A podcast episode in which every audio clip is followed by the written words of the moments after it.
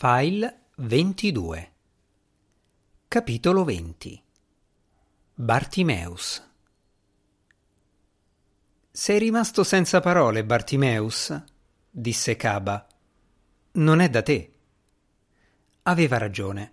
Non stavo dicendo molto. Ero troppo concentrato in me stesso a valutare con freddezza la situazione. Gli aspetti negativi erano molto chiari mi trovavo sotto la terra profonda, fra le grinfie di un mago malvagio, con le dita smaniose di un gigantesco schiavo ombra che incombevano su di me. Di lì a poco sarei stato compresso in una bottiglia piuttosto pacchiana e trasformato in un'attrazione da circo, forse per l'eternità. Questi gli aspetti negativi. Quelli positivi invece. Beh, per ora non me ne venivano in mente. Ma una cosa era certa. Se proprio dovevo andare incontro a un orribile destino, non sarei rimasto nelle forme di un folletto tarchiato con la pancia prominente. Drizzai la schiena e cambiai sembianze, trasformandomi in un giovane alto ed elegante, dotato di fulgide ali sulla schiena. Fin nel reticolo di vene azzurrine che correvano nei miei esili polsi, ero in tutto e per tutto uguale a quando avevo fatto il lanciere per Gigalmesh nella terra dei Sumeri tanti secoli prima. Questo mi fece sicuramente sentire meglio, ma non cambiò lo stato dei fatti. Mmm, delizioso, disse Caba. Renderà la cosa ancora più divertente quando verrai compresso a gran velocità attraverso questo minuscolo pertugio. Peccato che non potrò essere qui a vederlo. Ammet? Senza nemmeno degnare di uno sguardo la grande colonna nera che ondeggiava alle sue spalle, il mago sollevò la bottiglia. Immediatamente le dita che aleggiavano minacciose intorno al mio collo si ritrassero. Il braccio leggero si fletté come il fusto di una canna, le dita tastarono la bottiglia con destrezza la raccolsero dalle mani del mago e la sollevarono in alto nell'aria. L'incantesimo della cattività perpetua è lungo e difficile, disse Caba picchiettando con il dito il papiro sul leggio. Non ho tempo di occuparmene ora. Lo pronuncerà Met al posto mio. Alzò lo sguardo e in alto una testa d'ombra con gli stessi contorni del mago si chinò per andargli incontro. Caro Ammet, l'ora del banchetto si approssima veloce e giacché a palazzo mi aspetta una giovane deliziosa, non posso tardare oltre.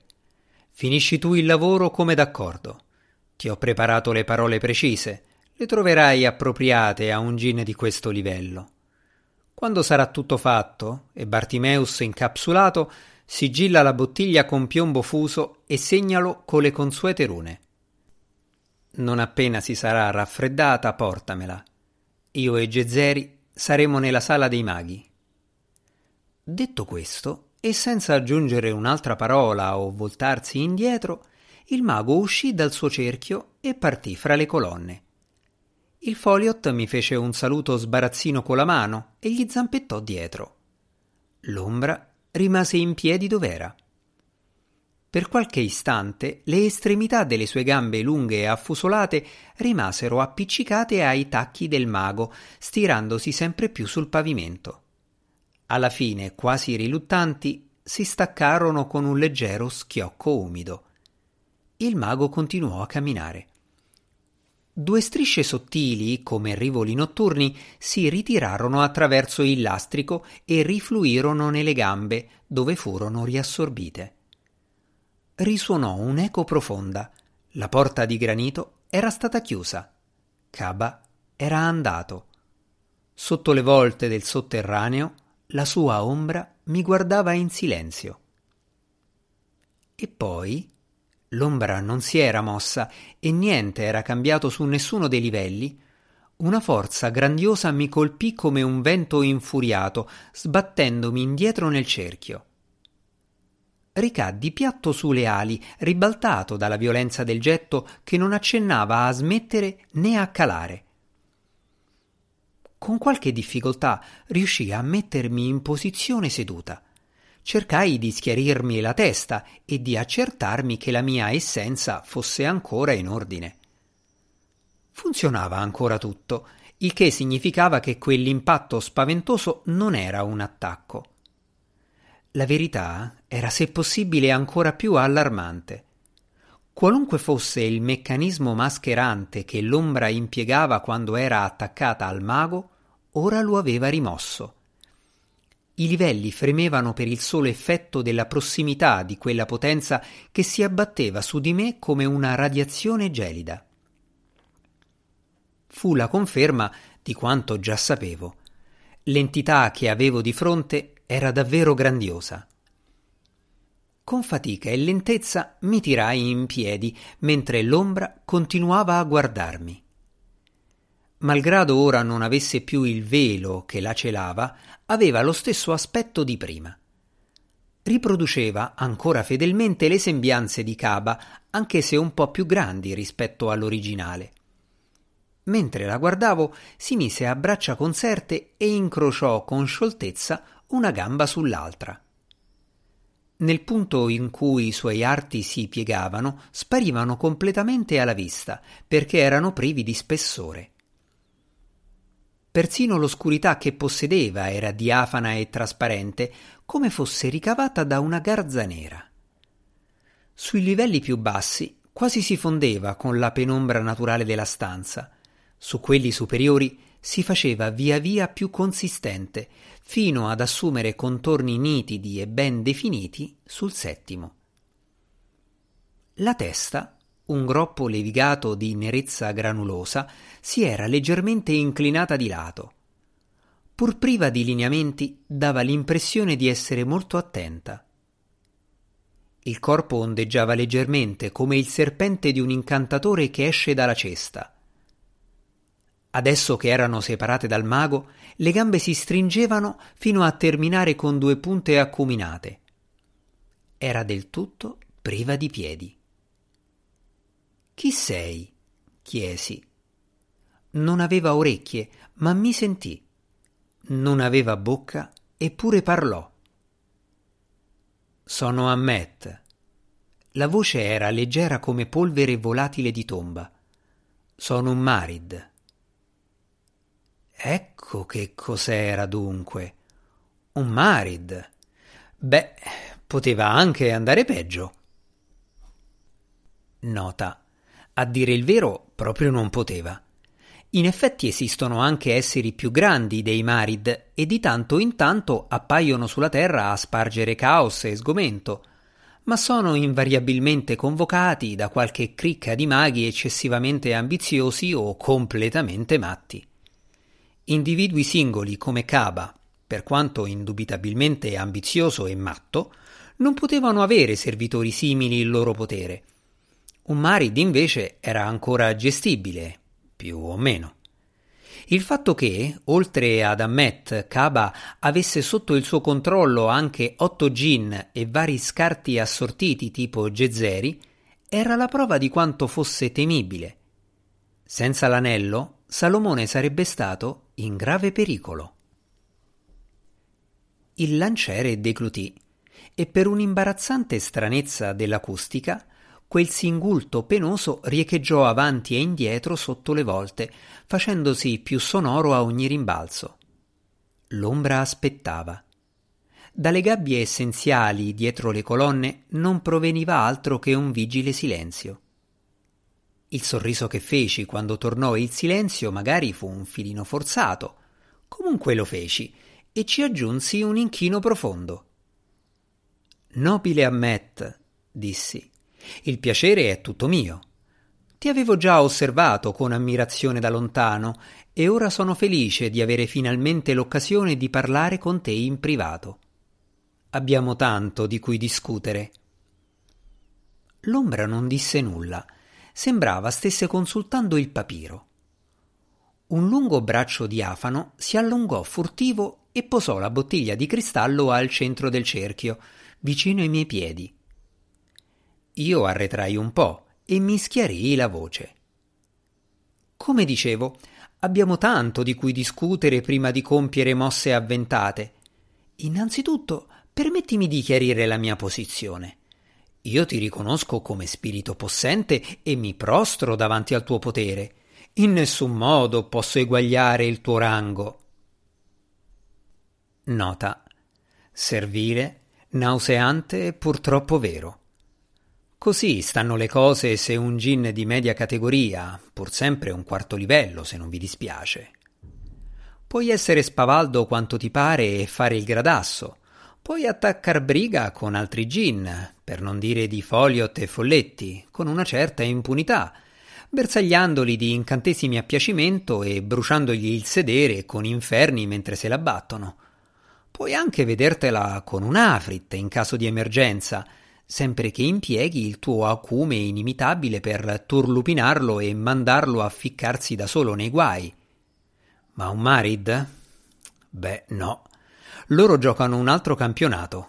La loro essenza è troppo grande, la loro potenza troppo forte. Questo naturalmente era proprio il tipo di leccata di piedi servile per cui avevo criticato la ragazza quello stesso pomeriggio, ma non era il momento di andare troppo per il sottile.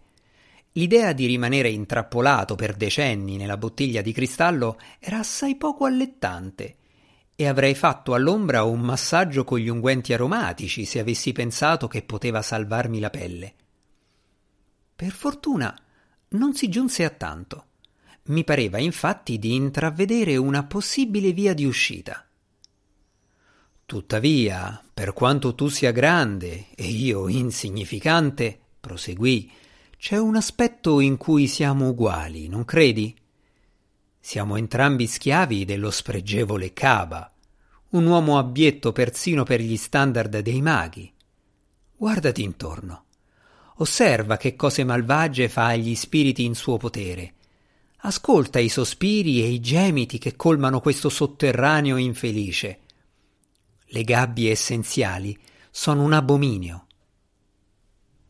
Durante la mia bella orazione l'ombra mi aveva guardato con durezza. Tacqui un momento per darle l'opportunità di darmi ragione, ma quella continuò a ondeggiare da una parte all'altra come un serpente senza dire nulla.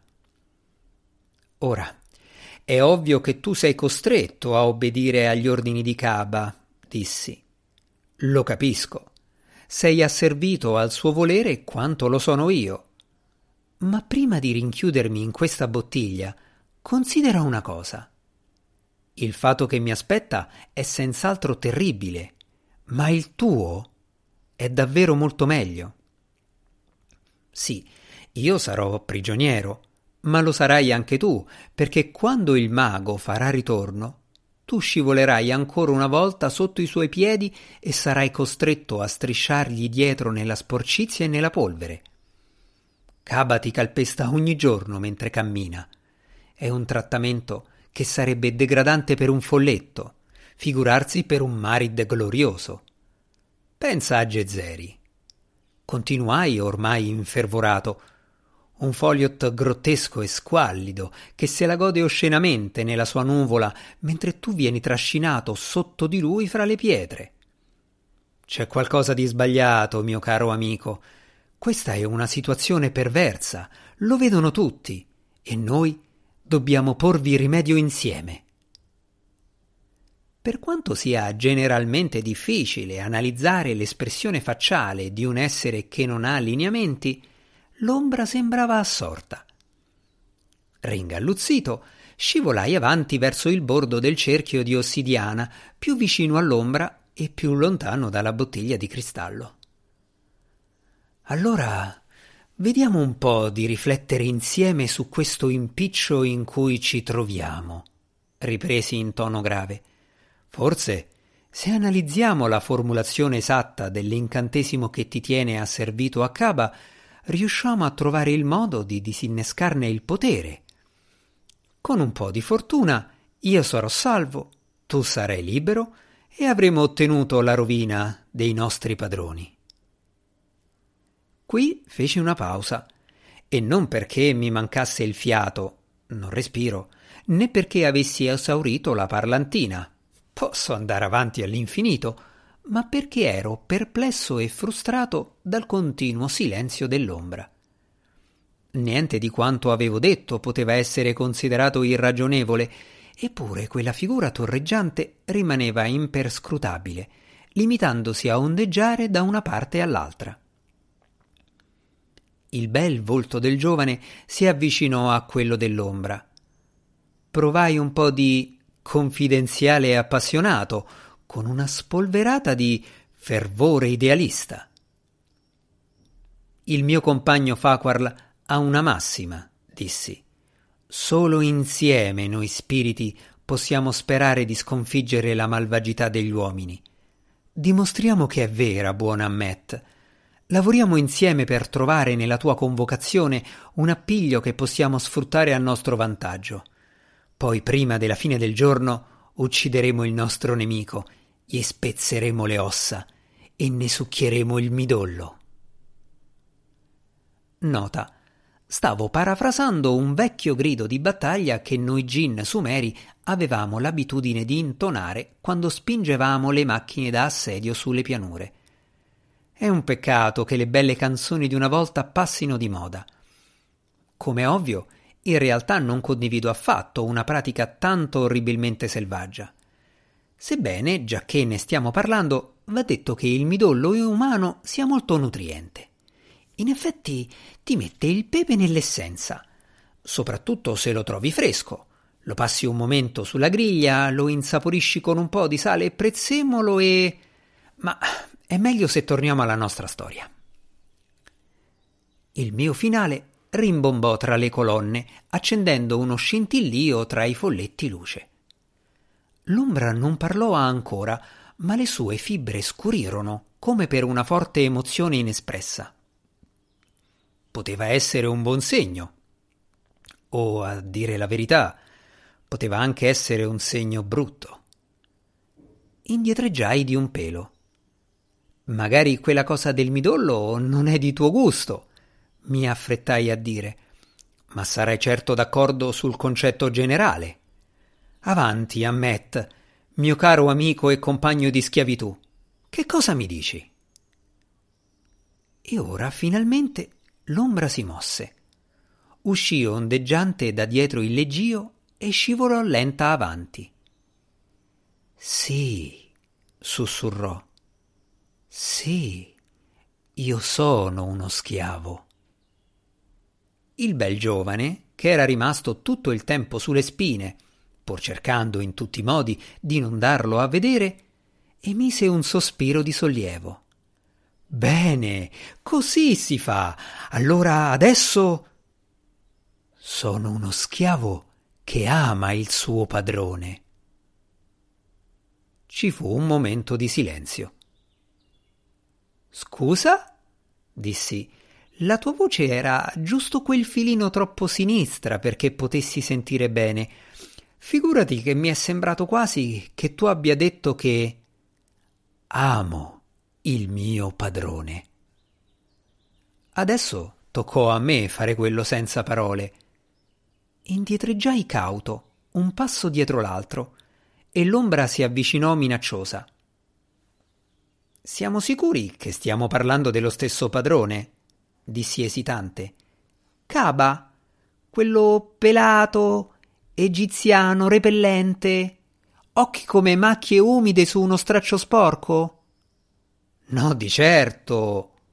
Oh, a quanto pare sì. Un braccio sottile di filamenti simili a pizzo nero si era improvvisamente allungato. Le dita affusolate mi afferrarono la gola, si strinsero e mi sollevarono da terra strozzandomi. Senza sforzo mi stritolarono il collo fino a farlo diventare sottile come un gambo di loto gli occhi del bel giovane schizzarono in fuori, la testa si gonfiò e i piedi diventarono due palloni. Poi il braccio dell'ombra si sollevò portandomi in alto, vicino alla sua testa di silhouette. L'imitazione di Cabba era ancora perfetta. La forma, l'angolazione, tutto. Piccolo Gin, sussurrò l'ombra. Lascia che ti racconti qualcosa di me. Certo, dissi Roco, volentieri. Devi sapere, disse Ammet, che sono schiavo del caro Caba da molti anni, da quando era un fanciullo pallido e magro che prestava servizio nei sotterranei sotto i templi di Karnak. Fui il primo grande spirito che convocò di nascosto, senza dirlo a nessuno, in sprezzo alle sacre regole del sacerdozio. Nota che nel migliore dei casi erano piuttosto rigide, ai tempi di Cheope, i novizi che facevano troppo rumore mentre attraversavano i luoghi di culto venivano dati in pasto ai coccodrilli sacri. La teoria era che se un ragazzo doveva fare rumori molesti, tanto valeva che lo facesse per un valido motivo. I coccodrilli andavano rifocillati una volta al mese. Ero con lui mentre imparava i suoi poteri, mentre cresceva di forza. Ero alla sua destra quando strangolò il sommo sacerdote Weneg accanto all'altare e gli prese la pietra veggente che porta tuttora. L'influenza del mio padrone in Egitto era già grande prima ancora che raggiungesse la maggiore età e sarebbe potuta diventare ancora più grande. Mancava poco perché piegasse il faraone stesso alla sua volontà. È tutto molto interessante, dissi attraverso le labbra gonfie. Però è difficile sentirti con metà dell'essenza schiacciata nella testa.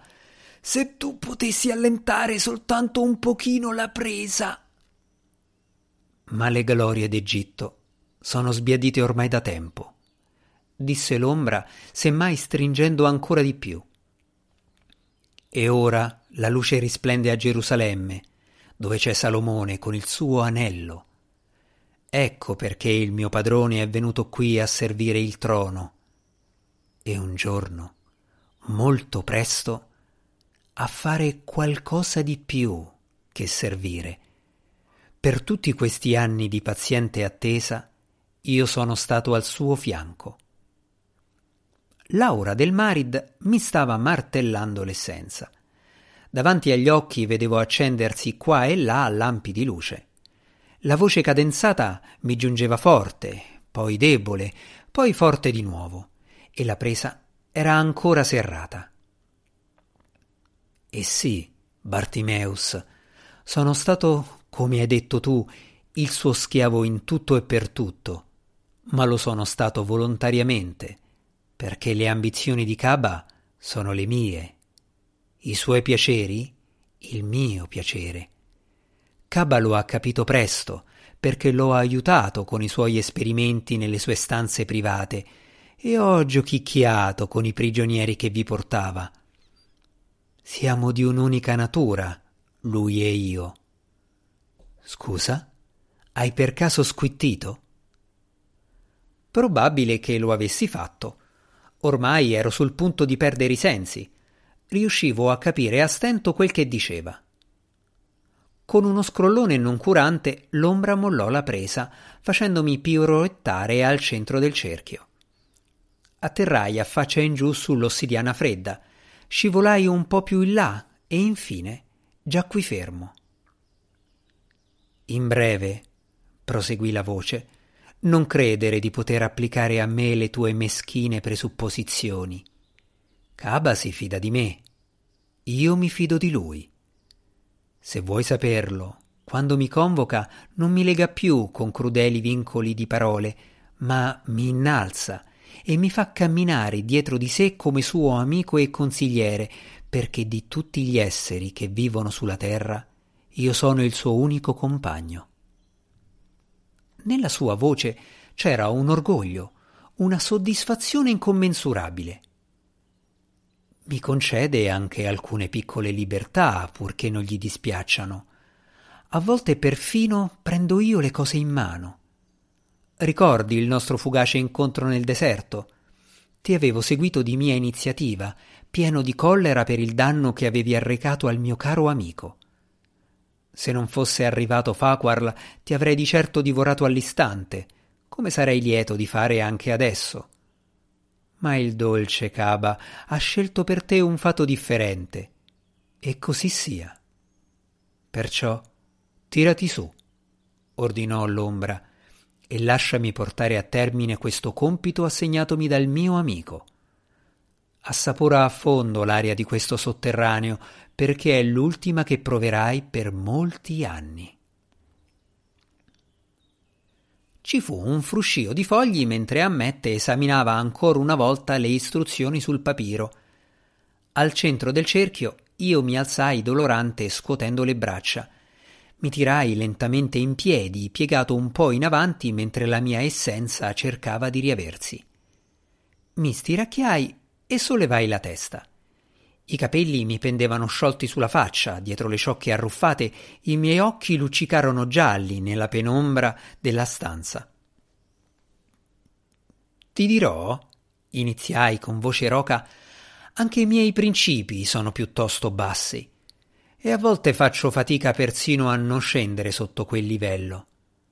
Però torturare altri spiriti, tenerli in cattività, questa è nuova, mai neanche sentita prima. Sollevai una mano a fregare via una macchia di essenza che mi colava dal naso. E la follia, proseguì, è che non è nemmeno la cosa peggiore. Non è questo il tuo vero crimine. Spostai un ricciolo di capelli dietro un orecchio scultoreo. Feci ricadere le mani pronte ai fianchi. Tu ami il tuo padrone. Tu ami il tuo padrone. Come può uno spirito scendere così in basso? Così dicendo, sollevai entrambe le mani e sparai una deflagrazione di massima potenza che attraversò dritta l'ombra e andò a schiantarsi contro una colonna alle sue spalle. Ammet lanciò un urlo. Per un istante il suo corpo si frantumò in molte schegge e frammenti che si coprirono l'un l'altro annullandosi, come nastri sovrapposti privi di profondità. Poi l'ombra riprese forma e tornò esattamente come prima. Dalle sue dita, che si agitavano convulsamente, proruppero due spasmi scarlatti, uno con una traiettoria alta, l'altro rasoterra, che andarono entrambi a infrangersi sulla superficie del cerchio, incrinando il mosaico e sollevando una pioggia di schegge volanti. Ma il giovane era già andato, con pochi colpi d'ala ero scappato tra le colonne. Amare il proprio padrone, mi gridai alle spalle. Roba da pazzi. Dietro di me ci fu un ruggito. Non puoi scappare, Bartimeus. Il sotterraneo è sigillato. E chi ha parlato di scappare? La verità è che sapevo che il mio destino era segnato, segnato per una dozzina di motivi diversi. Il Marid era troppo forte perché potessi combatterlo, troppo veloce perché potessi eluderlo, e anche se per qualche miracolo fossi riuscito a sfuggirgli ed evadere dal sotterraneo, anche se fossi scappato lontano fino in cima al monte Libano, Caba sarebbe rimasto il padrone e io il servo in suo potere, legato al suo capriccio come un cane alla catena. Il suo controllo su di me era tale che la cattività perpetua, se lo voleva, era inevitabile. Di questo potevo stare certo.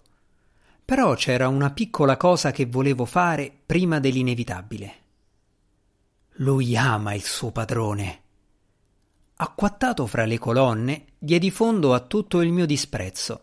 Dalle mie mani scattanti partirono raffiche di dardi infuocati, ta ta ta, veloci come le frecce in un attacco a Siro, che arroventarono l'aria prima di colpire il bersaglio.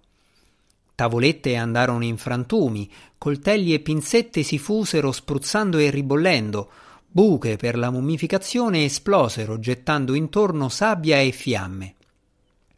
Ah, ma il padrone! Urlavo, distruggendo un armadietto pieno di ossa, trasformando una raccolta inestimabile di tavolette in caratteri cuneformi in polvere fusa. Nota. In generale non sono per bruciare i libri, che è uno dei passatempi preferiti di tutti i peggiori dominatori della storia. Ma le riserve di sapere dei maghi, tavolette, rotoli e in seguito pergamene e fascicoli di carta sono un caso speciale perché contengono i nomi di migliaia di spiriti pronti per essere convocati dalle generazioni future. Se venissero cancellati tutti, in teoria, la nostra schiavitù cesserebbe all'istante. Naturalmente questo è un sogno impossibile, però distruggere almeno la biblioteca di consultazione di Cabba mi fece sentire bene. A volte basta poco. Sul serio, come può uno spirito scendere così in basso? Bartimeus, come osi fare questo? Ti procurerò un tale dolore che. Il sussurro indignato riecheggiò per tutto il dedalo di colonne. Da qualche parte si accese una fiammata rossa. Uno spasmo sfrigolante colpì la volta del soffitto, zizzagò tra le colonne e andò improvvisamente a colpirmi al ventre, ribaltandomi a terra sotto uno spruzzo di scintille di essenza. Il missile continuò il suo percorso, colpì il muro e incendiò una rastrelliera di mummie. Che peccato! esclamai rialzandomi con difficoltà. Sembrava una collezione quasi completa. Ne aveva raccolta una per ogni dinastia. L'ombra ricompostasi non disse nulla. Io balzai dietro una colonna, chiusi strette le ali e aspettai. Silenzio. Non arrivò nessun altro attacco. Ammet doveva aver deciso di limitare i danni come poteva. Aspettai. Di tanto in tanto sbirciavo da dietro la colonna. La luce nel sotterraneo era fioca. Molti folletti luce sul soffitto si accendevano e spegnevano tremolanti. Alcuni erano stati distrutti dal nostro scambio di colpi magici. Nel pavimento si erano aperte spaccature da cui saliva del fumo. Alle pareti c'erano fenditure che riversavano macerie riarse. Grandi blocchi, piccoli detriti, piogge di scintille scarlatte che affievolivano, tremolavano e si spegnevano aspettai. Ed ecco che dietro il fumo scorsi una figura scura e sottile che scivolava tra le colonne come uno squalo in acque basse, muovendo rapido la testa smussata da una parte all'altra. Ancora un po' più vicino e sarebbe finito tutto. Sollevai il mignolo e mandai in alto una minuscola pulsazione a compiere una parabola radente il soffitto, attraverso il fumo e giù dall'altra parte del sotterraneo. Laggiù colpì una panca di pietra con un piccolo tintinnio. La testa dell'ombra si inclinò di lato. Veloce come il pensiero, scattò verso il rumore. Quasi altrettanto rapido, scattai come un fulmine nella direzione opposta, tenendomi vicino alla parete. Ed eccole lì davanti a me, le gabbie essenziali, a decine e decine, con la radiazione nauseante livida delle linee di forza che biancheggiava nella penombra come funghi su un tronco marcio. Se avessi avuto tempo, le avrei scassinate una a una per fare meno male possibile alle fragili creature al loro interno, ma il tempo non c'era e mi restava un'unica possibilità. Sparai due convulsioni bande di fuoco bianche e gialle che si allargarono in coni di forza vorticante che sollevarono le gabbie, le fecero mulinare in alto, strapparono le linee di forza e spezzarono le sbarre di ferro. Quando posi fine al mio incantesimo, le gabbie caddero sul pavimento. Alcune andarono completamente in pezzi, altre si incrinarono come gusci d'uovo. Giacevano accatastate in disordine una accanto all'altra, buie e immobili come braci che covavano sotto la cenere. Sentii incombere dietro di me una presenza, un nastro di dita mi si strinse intorno al collo. Ah, Bartimeus, sussurrò l'ombra, che hai fatto? Arrivi troppo tardi, boccheggiai, troppo tardi. Era la verità le gabbie furono percorse da un bagliore e da un fremito. Da ogni fessura e crepa trapelò una luce pallida, più fioca delle linee di forza, ma dolce e pura. E dietro a ogni luce si intravedeva del movimento. Erano i prigionieri che si scuotevano di dosso le loro forme contorte e martoriate, si scuotevano di dosso le crudeltà della terra. Da tutte le gabbie sgusciarono fuori piccoli grovigli e scie di essenza luccicante che si avvitarono a spirale in alto e verso l'esterno, sfolgorarono brevemente e scomparvero. Svanita anche l'ultima, con un finale brillio di speranza, l'oscurità discese sulle gabbie, sull'ombra e su di me. In piedi nel buio sorrisi. Non a lungo, in effetti, con uno strillo l'ombra mi ghermì e su di me si riversò una tale gragnola di colpi, una tale grandine di botte, un tale vortice di dolore infinito e straziante che i miei sensi furono quasi obnubilati e la mia mente si ritrasse dal mondo. Fu così che quasi non sentii nemmeno pronunciare l'incantesimo, quasi non mi accorsi della compressione forzata di quel poco di essenza che mi era rimasta. Quasi non percepii i confini della prigione di cristallo attanagliarmi, quasi non capii, mentre il piombo fuso sigillava l'apertura sopra di me e formule crudeli serravano tutto intorno la bottiglia, che la sciagura che Cab aveva scelto per me si era compiuta e aveva inizio il mio terribile seppellimento.